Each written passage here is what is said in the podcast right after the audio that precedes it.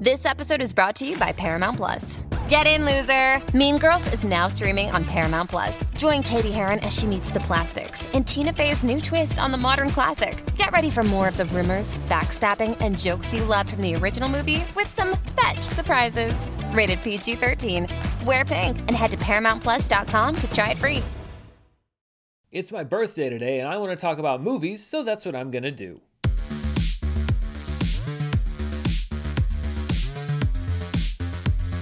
Hello, everybody. I am Dan Murrell, and as you probably took from that tag and from the title of this video, today is my birthday. And it's not just any birthday, it's my 40th birthday. And so I decided to spend the day talking about 40 of my favorite movies. Well, that's not exactly true. You're watching this on a day where I'm telling you about my 40 favorite movies. I'm probably spending today proper sitting in a room alone thinking about my own mortality. Actually, I thought this would be kind of fun because it's similar to the AFI's 100 Years, 100 Movies. And I thought for a while about, like, well, what if I pick the best movie for every year that I've been alive? But the more I thought about it, the more I figured it was so hard to do. And how do you even quantify best? So I decided to pivot a little bit. For each year, from 1983 to 2022, the 40 years that I've been alive, I decided to pick the movie that had the biggest impact on me, the one that was the biggest part of my movie going life. If you were going to look at my film DNA, these would be the little building blocks of that DNA. And it basically gives me an opportunity to share how I got where I am year by year. Some of these movies I saw in the years they, they were released, some of these movies I saw many years after they were released, but I just thought it'd be kind of fun, sort of a my history book of movies. So let's start in the year that I was born, which was 1983. And the movie that I picked that had the biggest impact on me that year, no surprise, is Return of the Jedi. Although I will say I experienced this movie and people of my generation experience it a lot different from the people that are in generations after ours. Because for us, this movie for many years was the end. They defeated the Empire, Darth Vader was dead, the Emperor was gone, and everybody lived happily ever after. And so Return of the Jedi actually has a different impact on a certain generation of people than on any other generation of people. But it's a movie that I revisited so many times, and that original Star Wars trilogy was such a huge landmark story for people my age that even when you added on to it with prequels and sequels, that impact isn't diminished. You failed, Your Highness. I am a Jedi, like my father before me. The movie I picked for 1984 is Ghostbusters because it was one of the first cross platform things that I enjoyed. Yes, I liked the movie, but I also watched the cartoon show. I had the toys. It was sort of my introduction to merchandising, and it was also a movie that I enjoyed as a kid because of the Stay Puft Marshmallow Man. Uh, that's very funny. Something you don't see every day. But I actually matured with it. And as I got older, I began to understand some of the jokes even more and appreciate the movie on an even deeper level. Everything was fine with our system until the power grid was shut off by Dickless here. Is this true? Yes, it's true. This man has no dick. So, this is a movie that was something that played nonstop in the VCR when I was growing up, but that has also become one of my favorite movies as an adult because it actually plays on those different levels. Ray, when someone asks you if you're a god, you say yes! My pick for 1985 probably isn't a surprise either. It's Back to the Future, which I think is a distillation of great movie storytelling and all of the elements that need to come together just right to make a great movie. You have wonderful casting, some great lead characters that are perfectly cast with Michael J. Fox and Christopher Lloyd. I'm, I'm sorry, Eric Stoltz, but it just wouldn't have been the same. And even going down to Crispin Glover and Thomas F. Wilson and Lea Thompson, what a great cast in this movie. So why don't you make like a tree and get out of here? And then beyond just the script and the jokes and everything else, the score from Alan Silvestri, one of my favorite movie scores of all time, and just a great classically told story. Easy stakes to understand even when you're young, because I probably saw this movie when I was five or six years old for the first time, and another movie that you can enjoy when you're a kid, but you can also enjoy when you're an adult. Next Saturday night, we're sending you back to the future. The movie I picked for 1986 is John Hughes' Ferris Bueller's Day Off, which I actually experienced in an alternate version than everyone else because I was only allowed to watch the TV version from NBC when I was growing up. So there was all kinds of swearing and stuff that I discovered later. But the reason I picked this movie is because it was one of the first ones to kind of challenge my concept of what a story was like, even when I was a kid, because this character was different from other characters. He talked to the camera, there were graphics on screen. I began to understand that there are different ways to tell a story and that there are different kinds of characters. And I began to kind of understand in a weird way what screenwriting is and how storytelling technique can fit the specific kind of movie. But apart from that, I also just think it's a really, really funny movie. It, it kind of encapsulates the 80s in many ways, but it's a great coming of age film. And it also helped me to understand things like editing and music and the intention of a scene. The museum scene, for example, I didn't understand when I was a kid. I thought it was boring. But as I grew older, older and understood these characters more, I could see what the intention of that scene was and why it was so vitally important to the film. Life moves pretty fast. You don't stop and look around once in a while you could miss it. The movie I picked from 1987 is actually one that I saw long after 1987, and that's Robocop. I've said that I was late to this movie because I couldn't watch a lot of R rated movies when I was a kid, even though they were marketing the toys and stuff when I was growing up. In the fight for justice, nothing can stop Robocop. Robocop and the Ultra Police, each sold separately with RoboCaps. And this movie really is evidence that great stories know no genre and no boundaries because this looks like it could be the dumbest movie ever, and in some wonderful ways it is. But I also think that it's a pretty much perfectly told story inside of a razor sharp satire. I've said many times before, I will go to bat for Robocop any day of the week as one of the best stories from a character level of any mainstream Hollywood film. Plus, it really does hold up in almost every aspect. Nice shooting, son. What's your name? Murphy.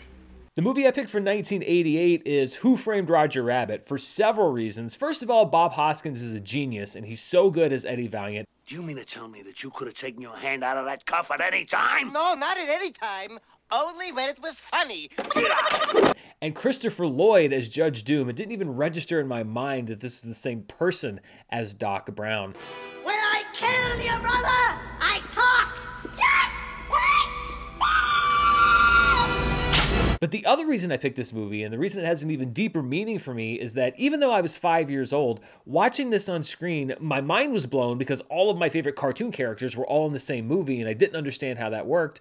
But I also couldn't quite understand how they did it and the prevalence of the making of documentaries and stuff on TV and the groundbreaking technical nature of this film, it was one of the first things that actually got me interested in the craft of filmmaking. How did they make these movies? Not just that they made the movies, but the technical craft behind it. And it was one of my first introductions to all of the tricks of the trade behind the camera. It really sparked a curiosity in me that I still have to this day. I'm not bad.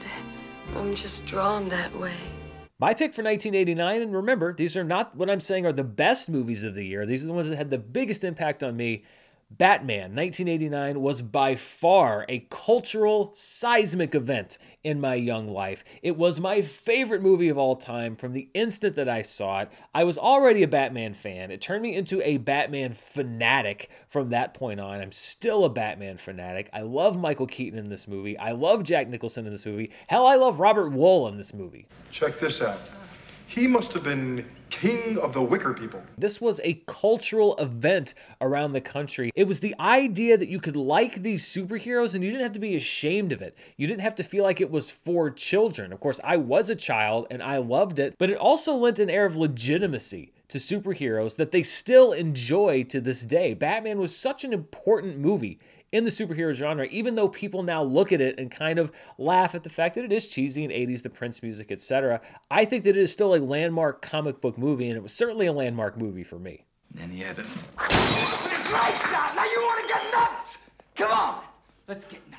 My pick for 1990 might be surprising to some people because it's also a comics related film, and that's Dick Tracy. I loved this movie. Warren Beatty directed in it, starred in it. It includes what I would call peak Madonna, but it also was another movie that got me interested in how you make movies because there was so much prosthetic makeup and effects and just grotesque stuff in this film. And I was a couple years older than when I'd seen Who Framed Roger Rabbit. I was even more into how did they do that? How did they transform that person? Wait, that person is that guy from a different movie, but he doesn't look at all like that. Again, it's all about becoming interested in the craft behind the film and the cinematography, the look of it. How did they get this thing to look this way? These bright, bold, primary colors. It was not like any other movie that I'd seen before, and it left a huge impression on me. I will also fight anybody who says that Al Pacino is not good in this movie. I think his performance as Big Boy Caprice is one of the best performances in his career, and I will fight you on that any day. You challenge me, we all go down. There was one Napoleon, one Washington, one me. For 1991, I picked James Cameron's Terminator 2 Judgment Day. As I sort of mentioned with Robocop, this was a very unique time where even R rated films were marketed to children. Now create your own Terminator with the BioFlesh Regenerator. I'm back. Yeah? Think again. Battle damage. Add flesh compound. Terminator created. So I had the Terminator 2 toys, I had the Terminator 2 trading cards, I had the Terminator 2 comic books, but I couldn't actually see the movie. I had to wait for it to come on ABC to see it for the first time on network television. I didn't see the R rated version until probably seven or eight years after the movie first came out. But even on network TV, it's just a mind blowing movie. And again, going down the rabbit hole from Who Framed Roger Rabbit to Batman to Dick Tracy, and then this movie. Talk about a movie that makes you want to know how movies are made. It's hard to explain what it was like to be growing up in your formative years at a time when the way that movies were made was being radically reformed. It really did, for those of us that were into movies, ignite the spark of interest that has not died out in the decades since. I know now why you cry. But it's something I can never do. On the other side of the spectrum, for 1992, the movie that I'm picking is one called Glengarry Glen Ross. If you haven't seen it, you probably know it from that Alec Baldwin speech that everybody parodies. Put that coffee down. Coffee's for closers only. I saw this movie in college and I was floored by it, and it introduced me to what I call the, the verbal action movie. It's the same way that Aaron Sorkin writes. It's a movie that is driven entirely by dialogue, but the way that it's written, the way that it's delivered, the way that the movie is directed, it feels like an action film. And to me, this movie zips along so fast. I turned that contract around. That's eight units, 82 grand. And I said, now I want you to sign and it showed me a different kind of filmmaking. And the first time you see a movie of a certain type, A Few Good Men is very similar to this movie, and I think a lot of people probably had the same experience with that movie. You don't forget it. The idea that writing, in and of itself, can be exciting and can be just as energetic and fascinating as the biggest action scene was a real game changer for me. You know what it takes to sell real estate? It takes brass balls to sell real estate.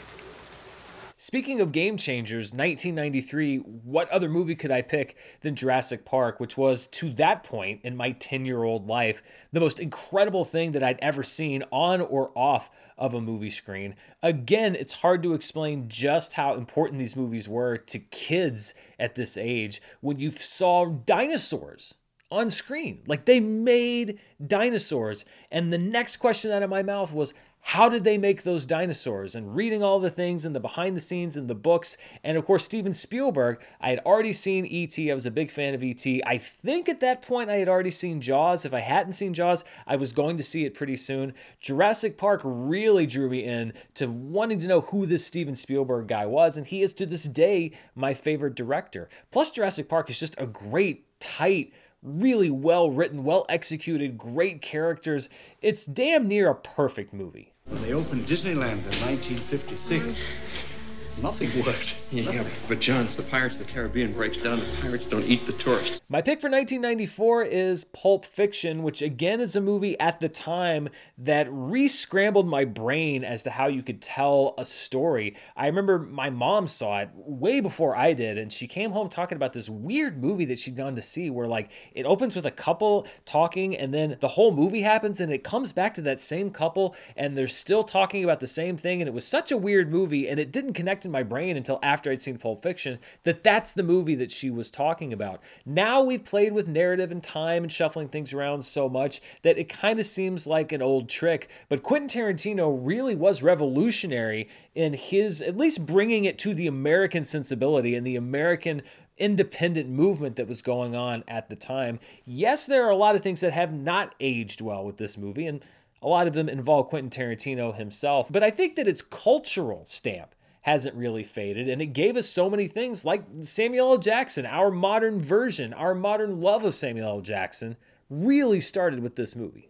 And you will know my name is the Lord when I lay my vengeance upon thee. There were some years where I couldn't narrow it down to one movie as to which one had the biggest impact, so I had to narrow it down to two, and I picked two films for 1995. The first was Goldeneye, which was Pierce Brosnan's first James Bond film. It was also my first James Bond film, and it kicked off a love for that franchise that continues to this day. Thank you, Mr. The name's Bond. James Bond. The other one is Toy Story, which was the first fully CG animated film, and again was an example of how you can do a familiar thing in a completely new way. I think I saw both of these movies the same day. My uncle and I would always go see movies after Thanksgiving. And I think the two of us went to see Goldeneye. I'd probably seen it two or three times during the day. And then we took the whole family to see Toy Story at night. And I was just blown away by it. Plus, the idea of having somebody like Tom Hanks and Tim Allen doing the voices in a cartoon that was unheard of almost at that point. Robin Williams had done Aladdin, but the idea of this all star cast that every animated movie has now, a lot of that trail was also blazed by Toy Story. You are a toy! You weren't the real Buzz Lightyear. You're an, uh, you're an action figure. You are a sad, strange little man, and you have my pity. My pick for 1996 is kind of obscure, especially when you consider a lot of the other movies that came out, but it's That Thing You Do, which was the directorial debut of Tom Hanks. I love this movie. There's not a cynical bone in its body. It's a movie that I can put on anytime and just smile and enjoy and laugh at. If you haven't seen it, it's about a fictional band in Pennsylvania called The Wonders who have a, a one hit wonder called That Thing You Do and their rise to fame in the 1960s rock scene. The Wonders. Lenny. Yeah, it looks like the Oneders. No, the the Wonders. Got it. Looks like the Oneders. And it's also something on a personal level, a movie that I bonded with my uncle as well. He was such a key part of my movie going life. And we would reference this movie and talk about this movie all the time. If you haven't seen that thing you do, it's such a great little movie. Oh, I'm not here with these fellas. I got a pig in competition over at the livestock pavilion, and I am going to win that blue ribbon. My pick for 1997, not really shocking, is James Cameron's Titanic. Another movie that was a total game changer as far as how movies are made. And even at three hours and 15 minutes, and the fact that I was 14 and then 15 years old while it was in theaters, I think I saw it three times in theaters. And it really was just to marvel at the enormity of what James Cameron had accomplished. Nobody, or at least I certainly, had not seen anything that big, like the Titanic and the sinking of it, realized so realistically. But this ship can't sink. She's made of iron, sir. I assure you, she can.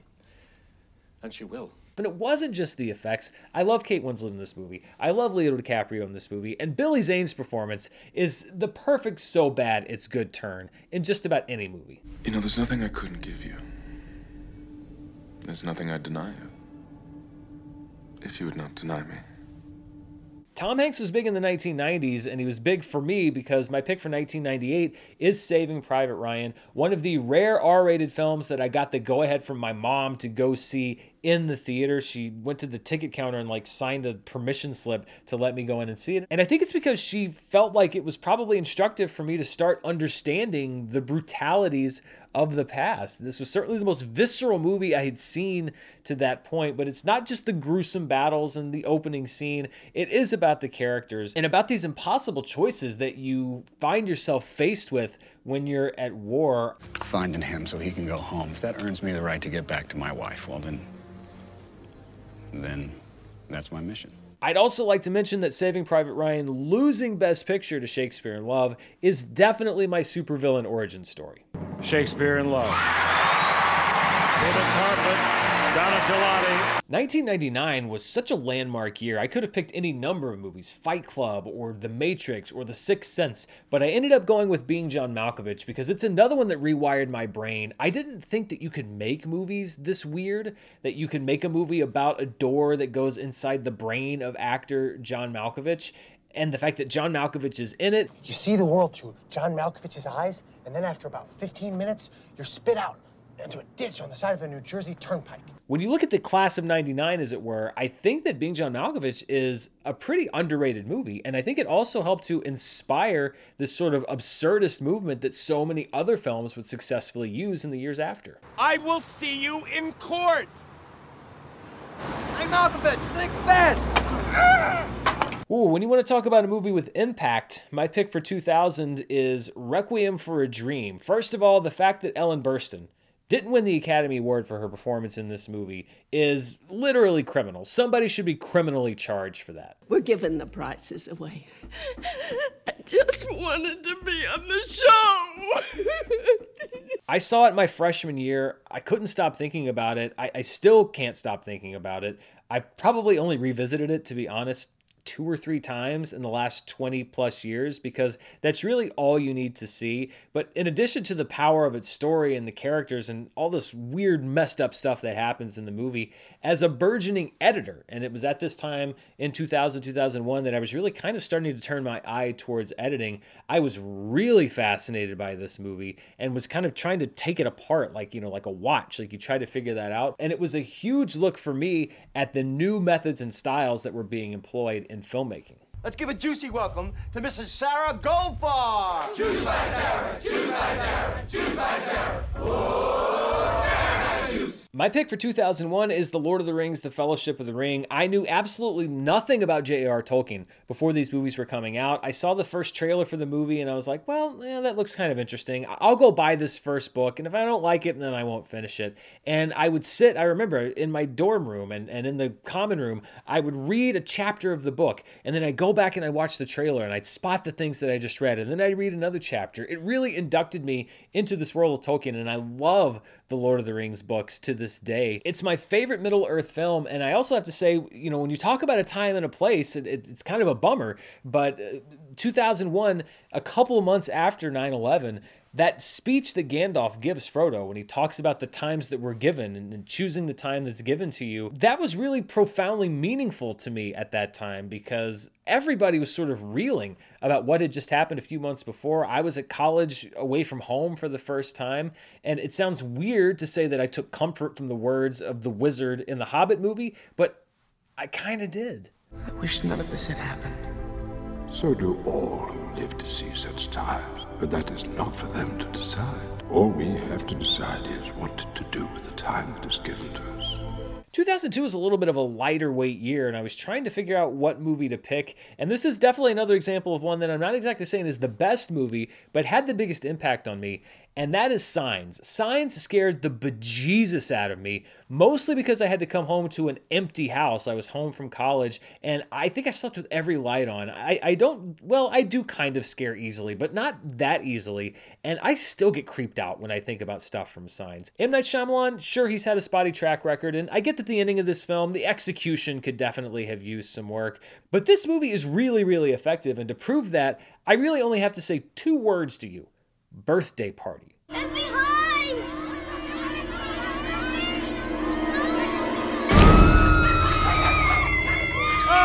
Before we move on with today's show, I want to thank one of our sponsors, Athletic Greens, the makers of AG1. I started taking it because I'm looking to support better gut health and overall better me, and during this cold and flu season, anything you can do to boost your body's immune system is a plus. So, what is this stuff? Well, with one delicious scoop of AG1, you're absorbing 75 high quality vitamins, minerals, whole food source superfoods, probiotics, and more to help you start your day right. Taking AG1 is super simple. I can either put a scoop right into a cup of water or mix it into a shake. Either way, it's a quick and tasty way for me to start my day off right and make sure that I'm supporting not only my gut health, but my immune system, my recovery, focus, and so much more. AG1 is lifestyle friendly and contains less than one gram of sugar with no GMOs or artificial anything. And Athletic Greens also cares about the world. They donate to organizations helping to get nutritious food to kids in need, including No Kid Hungry, right here in the US. Right now, it's time to reclaim your health and arm your immune system with convenient daily nutrition. And to make it easy, Athletic Greens is going to give you a free one year supply of immune supporting vitamin D and five free travel packs with your first purchase.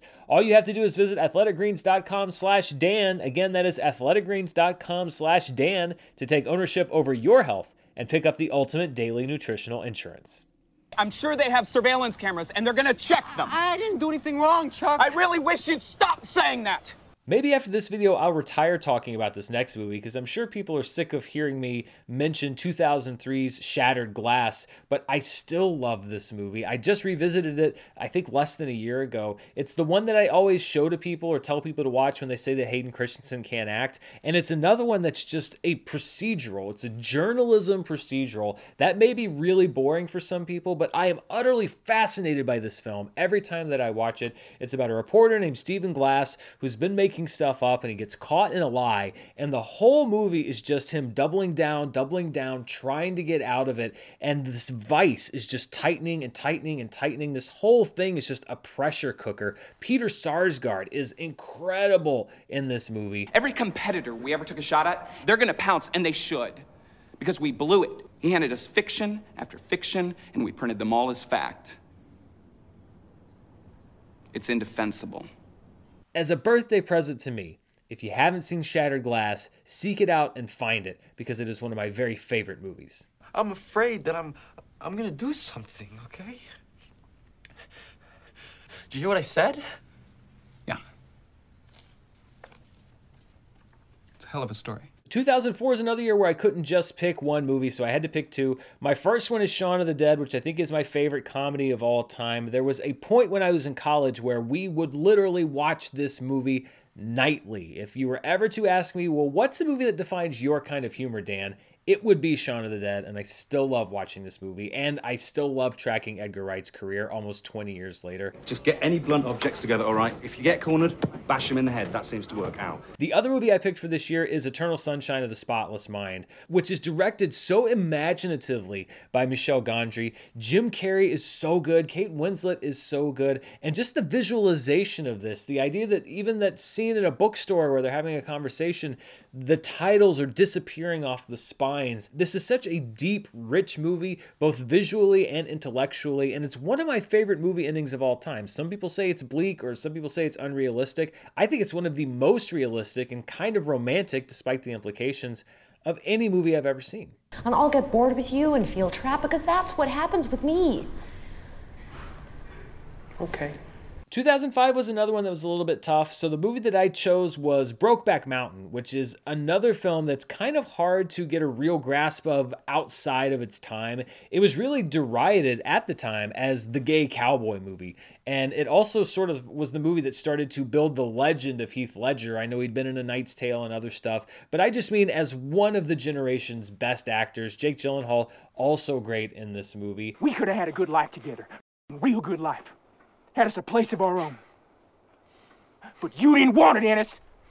So what we got now is Brokeback Mountain. There's a very complicated legacy around this film because I think it's a very beautiful film, but it's also one that a lot of people in society just weren't ready for. And I think that's what contributed to the fact that it lost the Best Picture Oscar to Crash, another shocking Oscar moment that I'll never forget. Crash. What it really comes down to is the relationship between these two characters. And it's such a deep and painful and heartfelt and heartrending relationship. It's something that I think back on a lot because these two characters are so well drawn and well acted. Fran, that's more words than you spoke in the past two weeks. Hell, that's the most I've spoken in a year. All right, get your knives out because the movie I picked for 2006 is The Departed. Yeah, I don't care what you think. I love this movie. It's one of those movies, if I'm watching TV or flipping through the channels, which I don't do anymore, nobody does anymore. But back when I did, if I landed on The Departed, I would sit and watch the rest of it. I love Jack Nicholson in this movie. I love Matt Damon in this movie. I love Leo DiCaprio in this movie. I love Mark Wahlberg in this movie. Who the f are you? I'm the guy who does his job. You must be the other guy. You want to say it's minus Scorsese, you want to say he didn't deserve the Academy Award for Best Director for this film or didn't deserve Best Picture, that's fine. It's a brilliant screenplay from William Monahan and it's great direction from Martin Scorsese. I love this movie and I know I'm going to be watching it many, many more times before it's my time to join The Departed. Yeah. You called this number on a dead guy's phone. Who are you? My pick for 2007 is There Will Be Blood. As I recall, I think I saw this movie on the day of the Oscars because I was like, well, this one's nominated for a bunch, and they're doing these SNL skits about this character, so I should probably go see what it's all about. I drink your milkshake. I drink it up. And it has become one of my favorite movies of all time. I mean, we're talking top 10 of all time material. Daniel Day Lewis, one of the best movie performances of all time. Daniel Plainview is hilarious. He's terrifying. He's a sociopath. He's sympathetic. He's ruthless. He's cunning. He's vulnerable. He's imposing. One night, I'm going to come to you inside of your house, wherever you're sleeping, and I'm going to cut your throat. And I just find this movie hypnotic. It's like two hours and 45 minutes long, I think. Every time I watch it, it feels like it's 25 minutes. It's a breeze. I love this movie. Can I build around 50 miles of Tehachapi Mountains? Don't be thick in front of me, Al. Well, we were talking about Heath Ledger when we go to 2008. Again, the biggest impact on me going all the way back to Batman in 1989. We go all the way forward to The Dark Knight in 2008. I liked Batman Begins, but I wasn't quite sure what this movie was going to be. Of course, there's a lot of skepticism around Heath Ledger's casting and then the tragedy of losing him before this movie came out. I remember seeing this at midnight, the night that it came out, and walking out kind of shell shocked because it was the Batman movie that I had always wanted to see. It was like my nearly 30 years of fandom had all been culminating in that moment. And, and the Joker scenes, I mean, you want to talk about an audience being transfixed. I took your little plan and I turned it on itself. Look what I did to this city with a few drums of gas and a couple of bullets. There was such a buzz about this movie and a feel that this is really something special. There's some elements that maybe haven't aged quite as well, but I think that most of it really holds up. And again, if we're talking about impact, that was the movie of 2008 for me. Some men aren't looking for anything logical. They can't be bought, bullied, reasoned, or negotiated with. Some men just want to watch the world burn. Going now to 2009, and the movie I'm picking is Inglourious Basterds, which I'm pretty sure is my favorite Quentin Tarantino movie. I had never heard of Christoph Waltz before this movie came out, and from the opening scene, which is one of the great opening scenes of all time, You're sheltering enemies of the state, are you not?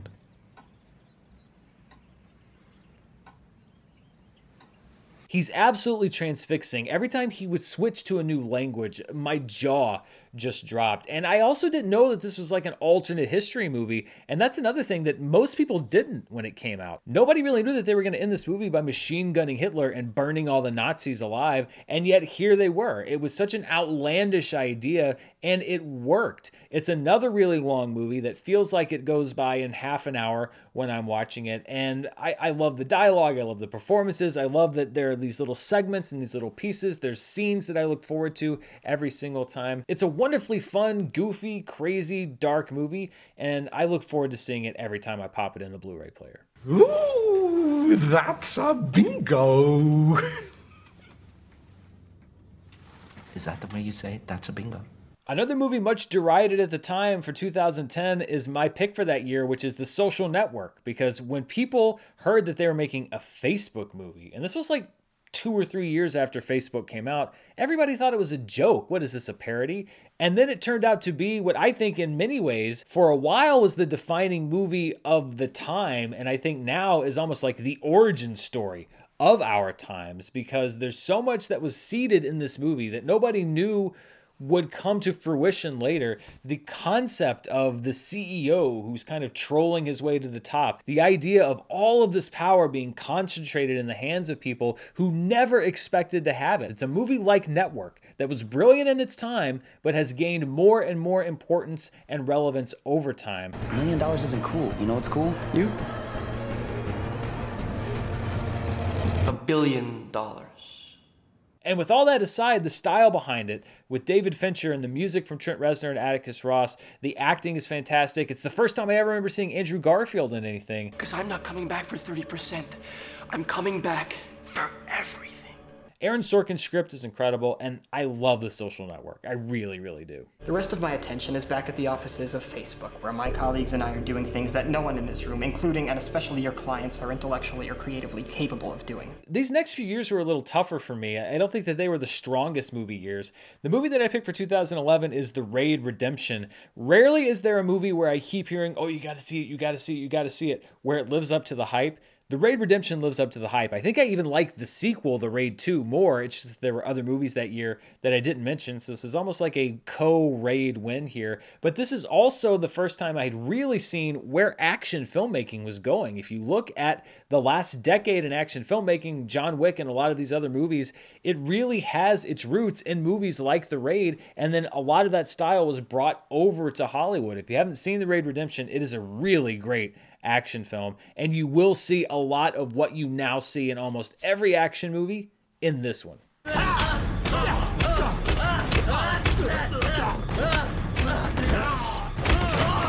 My pick for 2012, again, not the best movie of the year, but one of my most unforgettable theatrical moments, and that is Marvel's The Avengers. We can just call it The Avengers at this point. I think it has been surpassed by a lot of films inside and outside of the MCU since, but again, we talk about scale and the idea of seeing something that you've never seen before. It was kind of unheard of at that time that Marvel would ever even be able to pull this off. That you're going to bring together all these superheroes and interconnected movies and then team them up. Well, they're not all going to make enough money for you to do that. That that's a crazy idea. And then 4 years after Iron Man is released, we get the Avengers and I remember sitting in my chair and seeing that scene of the Battle of New York where it's one shot, of course it's all stitched together with VFX, but you're swooping through and you see each individual member of the Avengers fighting in the Battle of New York. You go to Thor, you go to Captain America, you go to the Hulk, you go to Iron Man.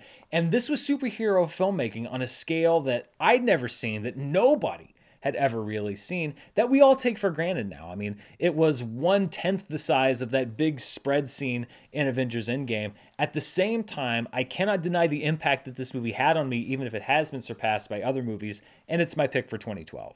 You've managed to piss off every single one of them. That was the plan. Not a great plan. I have an army. We have a Hulk.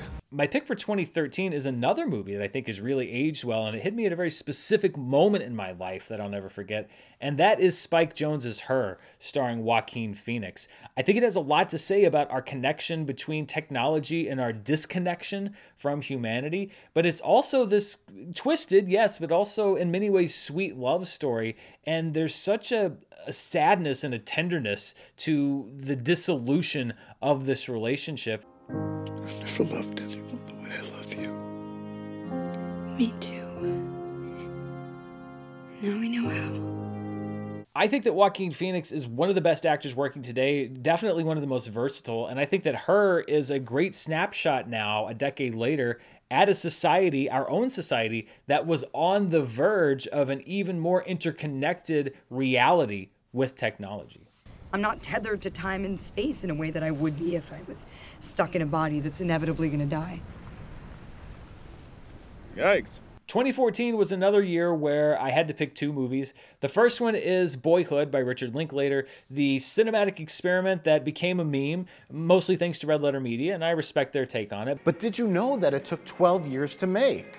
Nothing has ever taken 12 years to make. But I don't think it's just a gimmick, and that's the main thing where I would kind of differentiate what a lot of people think about this movie. I think it's actually really effective, and, and it may just be for personal reasons because the relationship between the lead character in this film and his mother, uh, who is played by Patricia Arquette, reminded me a lot of my relationship with my own mother, and it kind of goes to show you how you relate to movies, especially ones where you see elements of yourself in them, and how important these movies can be when we can relate to them. The other movie that I picked is Whiplash from Damien Chazelle. I think you could probably categorize this as a horror movie. J.K. Simmons is one of the most horrific characters in any movie ever. It's also one of my favorite film performances of all time. Count again. One, two, three, four. One, two, three, four. One, two, three, four. Rushing or dragging? Rushing. So you do know the difference. It's one of the best stories ever made about perfectionism and obsession and manipulation. And I just watched it a few months ago. It is as good now as it was the day it was released. Demon. You're done. Getting into 2015, it's another movie that is top 10 of all time material and one that pushed the envelope in ways that I didn't know was possible. Mad Max Fury Road, a cinematic experience unlike anything at that time. It is proof that you can still reinvent and remix the cinematic form. And I don't subscribe to this whole thing of the movie doesn't have a story. It's a simple story, but I think it's also a pretty emotionally rich story if you actually look below the surface. But what a surface! The practical stunts, the visual effects that were mostly invisible, which is oftentimes the best use of visual effects. Mad Max Fury Road is like a thrill ride from hell, and it's one that I like to buckle up and take every year or two. What a day!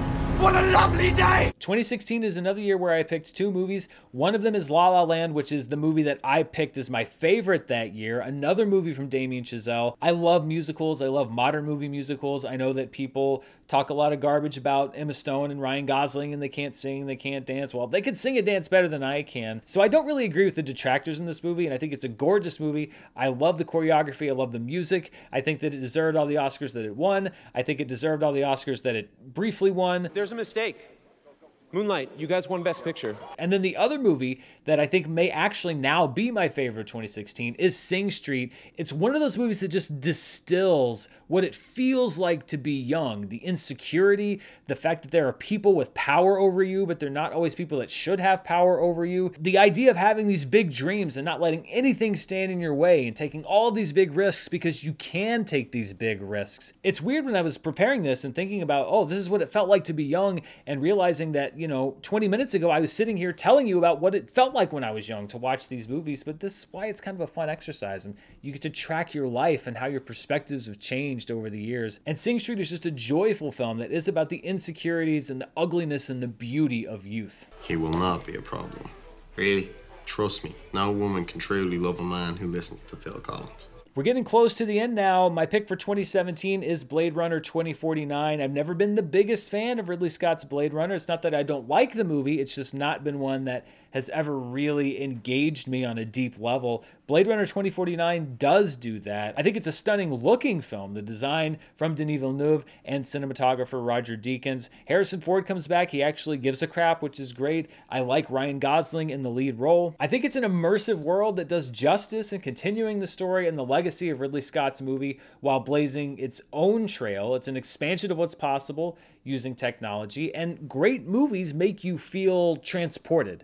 And that's what I feel when I'm watching Blade Runner 2049. I feel transported. Sometimes to love someone, you gotta be a stranger.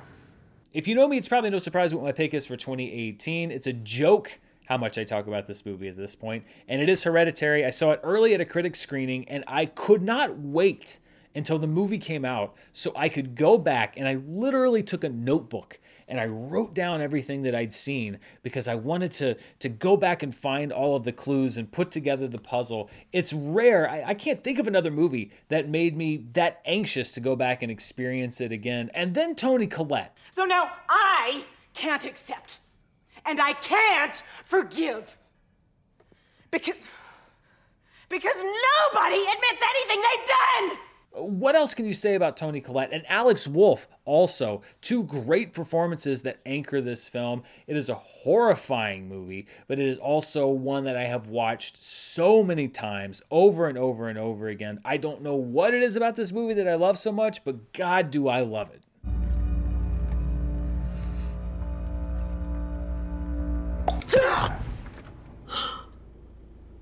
2019 is another movie where I had to pick two. The first one is 1917 by Sam Mendes, a stunning technical achievement. It was my pick for Best Picture of the Year that year. It's not a gimmick movie. I think it's a lesson on how to use style to make you care about a character, but it's also just a stunningly brilliant looking film, especially that huge shot as you're running out of the trenches with the explosions and stuff going off. It's a great balance of character and technical skill, and I think that it's a marriage into a really, really unique movie. I'm not going to wait until dusk or for fog. I'm not calling back my men only to send them out there again tomorrow. Not when we've got the bastards on the run.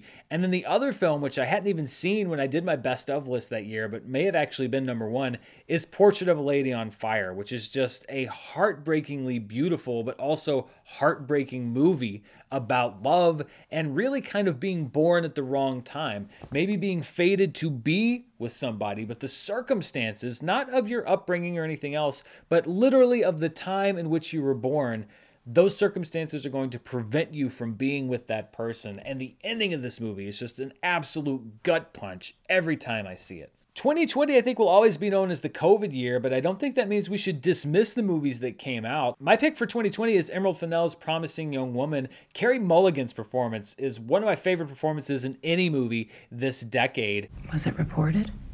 Yes. Do you know who Nina spoke to? You. It's definitely a current movie, but it doesn't feel like a message movie. It has an ending that is both endlessly satisfying and endlessly frustrating. And I think that it's a movie that is a hallmark of the time in which it was made, but also will transcend that time. You want milk? No, but uh, you can spit in it if you want. I, I deserve that. At the end of 2021, I picked the movie Annette as my favorite movie of the year, but the one that I think had the biggest impact on me, and again, when we look at this film DNA, is another Denis Villeneuve film, Dune. I loved the craft of this. I also was not familiar with this world before I went into it. And it kind of reminded me of seeing the first Harry Potter movie or the first Lord of the Rings movie back 20 years ago when they came out. The idea that you're introducing me to this completely alien world, and yet I understand it. I understand the stakes. I understand the characters. I like the characters. It seems so impenetrable from the outside, but the movie's made so well that it brings you inside this world. This is a movie that I feel like you can feel in your bones. And having now seen the David Lynch film and having read the book, my hope is that Dune Part 2 really just carries on the tradition that was established by the first film in the sense that you are following the story faithfully but keeping your own feel because this is actually my favorite version of Dune that I've experienced. Just personal aesthetics, etc. And I'm really rooting this year in 2023 for a great conclusion. Here on Caladan, we've ruled by air power and sea power. On Arrakis, we need to cultivate desert power.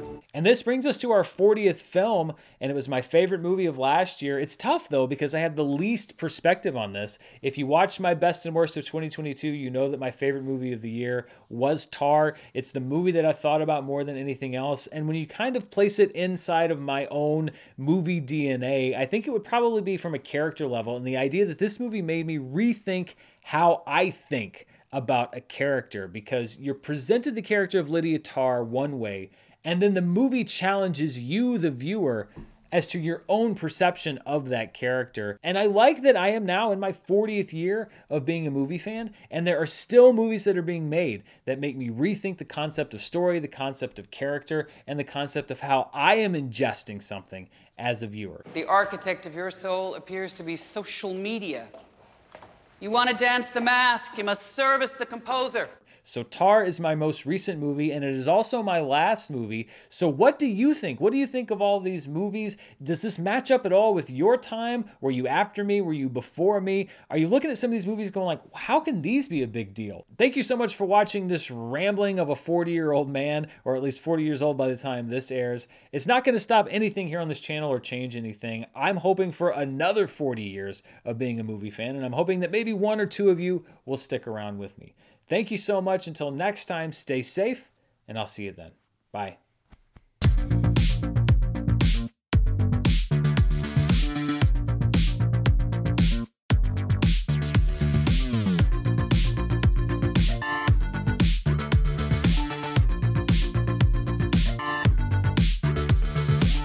When facing a family law matter, it can feel like an overwhelming and never ending court process. It's vital to know that things will look better on the other side if you hire legal counsel with the skill and compassion to help. At Stengy Law Firm, we represent clients in difficult family law matters every day. Visit FamilyLawRepresentation.com to schedule your consultation. That's FamilyLawRepresentation.com. Stengy Law Firm, here to help you rebuild your life. Stangy Law Firm has an office in Wichita. Kirk Stangy, 120 South Central Avenue, Suite 450, Clayton, Missouri.